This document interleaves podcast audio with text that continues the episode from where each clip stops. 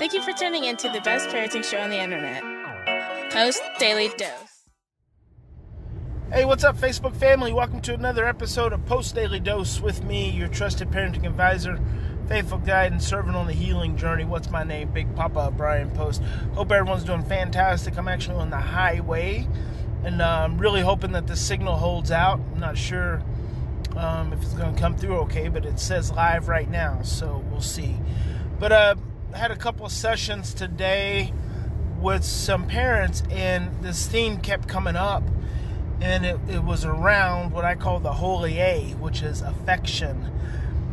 So there's this dynamic that happens for parents who've not grown up experiencing a lot of affection in their homes and their families of origins. And then what happens is they're blue, they don't have blueprints for demonstrating affection towards their children.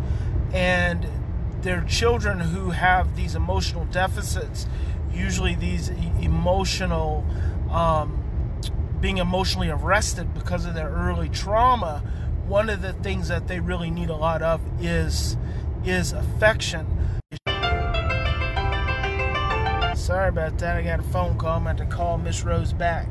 In households where there's a lot of stress, one of the first things to go is affection but it is one of the most important things indicated in actually helping children heal.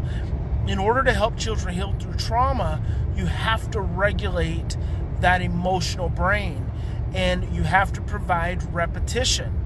Repetition and emotional impact is how the brain changes.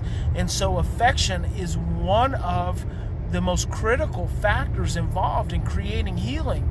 So, if you, as a parent, don't have solid blueprints for affection, when you get stressed, you're going to shut down on your child, and then it's going to foster, it's going to hinder the healing process. And so, you know, I I've spent a lot of time with families who've who've adopted children, you know, when they were three years old or four years old, and the children come from this this gross environment of neglect, but the parents also come from an environment of, of physical and emotional neglect.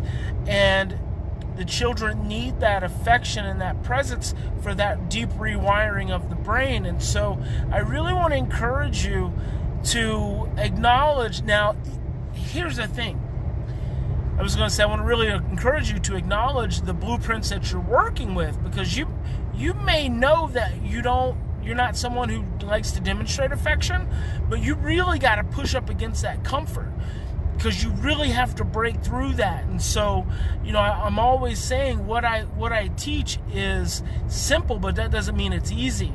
So you've got to you got to break through that discomfort that you have and challenge yourself. But the other thought I had is if you're a member of the Lovolution, newparentingevolution.com, I actually did a whole 30 day uh, parenting matrix series where every day I gave a new exercise for helping parents understand their working blueprints, which I call the matrix, their matrix, the parenting matrix that we all operate in, and giving giving you 30 days of guidance and specific homework assignments and tools and techniques to help you break through that. So it's in the Lovolution membership site if you're a Lovolution member, and if you're not, it's newparentinglovolution.com. You need to go and seriously consider that. And I'm going to make sure I get some of my uh, families I'm spending time with involved in that as well. So I'm gonna go ahead and hop off of here just because I don't I don't know when the signal is gonna get disrupted and that can cause Big Papa stress. Remember in any given situation we always have two choices. We can continue to react from our same blueprints of stress, fear, and overwhelm. We can continue, continue to react from those same old blueprints. Or we can stop, we can slow down, we can take three to ten deep breaths and choose love. And I hope you'll choose love. Big Papa loves you. God bless each and every one of you. And um, we'll talk to you tomorrow.